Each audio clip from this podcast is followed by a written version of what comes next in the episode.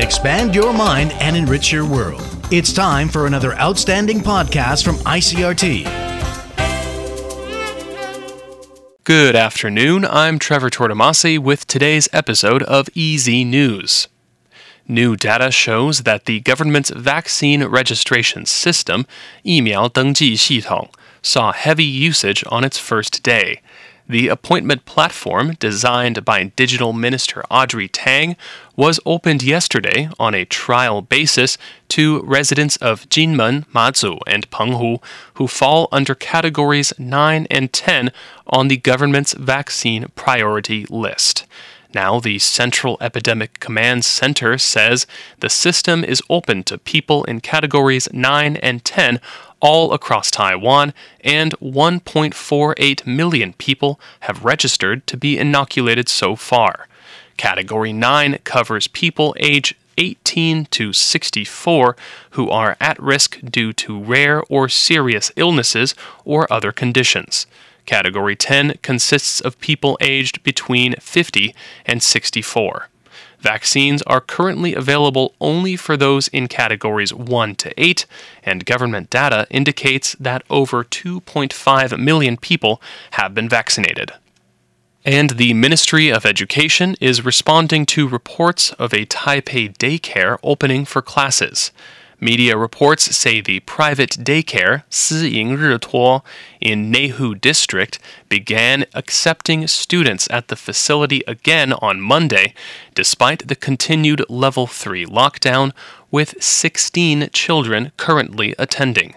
The MOE says official ministry policy dictates that people who are frontline emergency workers or those who are unable to provide care during the day may still apply to send their children to daycare or school.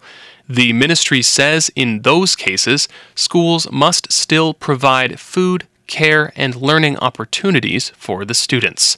The MOE also points out that the Neihu daycare has taken strict precautions, allowing only four students in each classroom, seated apart and separated by plastic dividers. Ministry officials say they are also conducting regular checks and inspections to ensure that schools that are operating are following all government regulations. And Lebanon's caretaker prime minister is warning that the country is hurtling toward a social explosion. Hassan Diab spoke to diplomats in Lebanon, Libanon, on Tuesday and has asked the international community for assistance, 协助, to prevent the demise of the nation facing multiple crises. Lebanon's economic and financial crisis has unfolded since late 2019, spiraling out of control in this country of over 6 million, including more than a million Syrian refugees. And Lebanese politicians have failed to agree on forming a new government nearly a year after Diab's cabinet resigned. Diab urged friendly nations to extend assistance despite the lack of a new government, saying that linking aid to reform of a deeply corrupt system has become a threat to the lives of Lebanese and to the country's stability.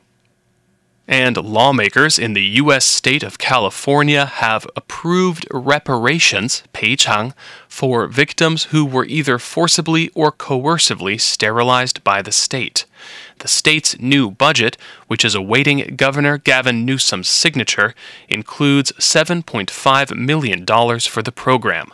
Assemblywoman Wendy Carrillo says the goal is to pay victims $25,000 each.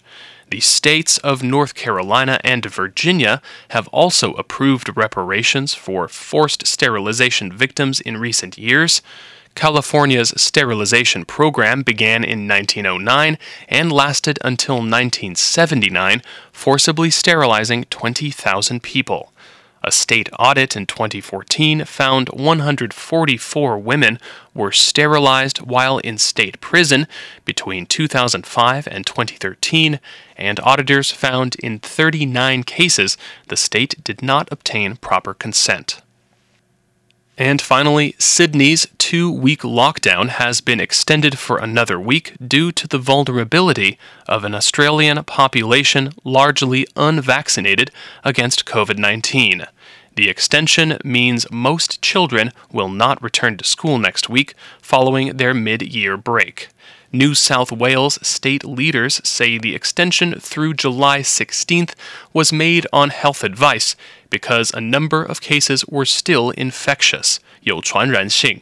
27 new infections reported today were from the Delta variant, Delta 一种病毒 which is considered more contagious than the original coronavirus or other variants. Currently, only 9% of Australian adults are fully vaccinated. That was the ICRT news. Check in again tomorrow for our simplified version of the news, uploaded every day in the afternoon. Enjoy the rest of your day. I'm Trevor Tortomasi.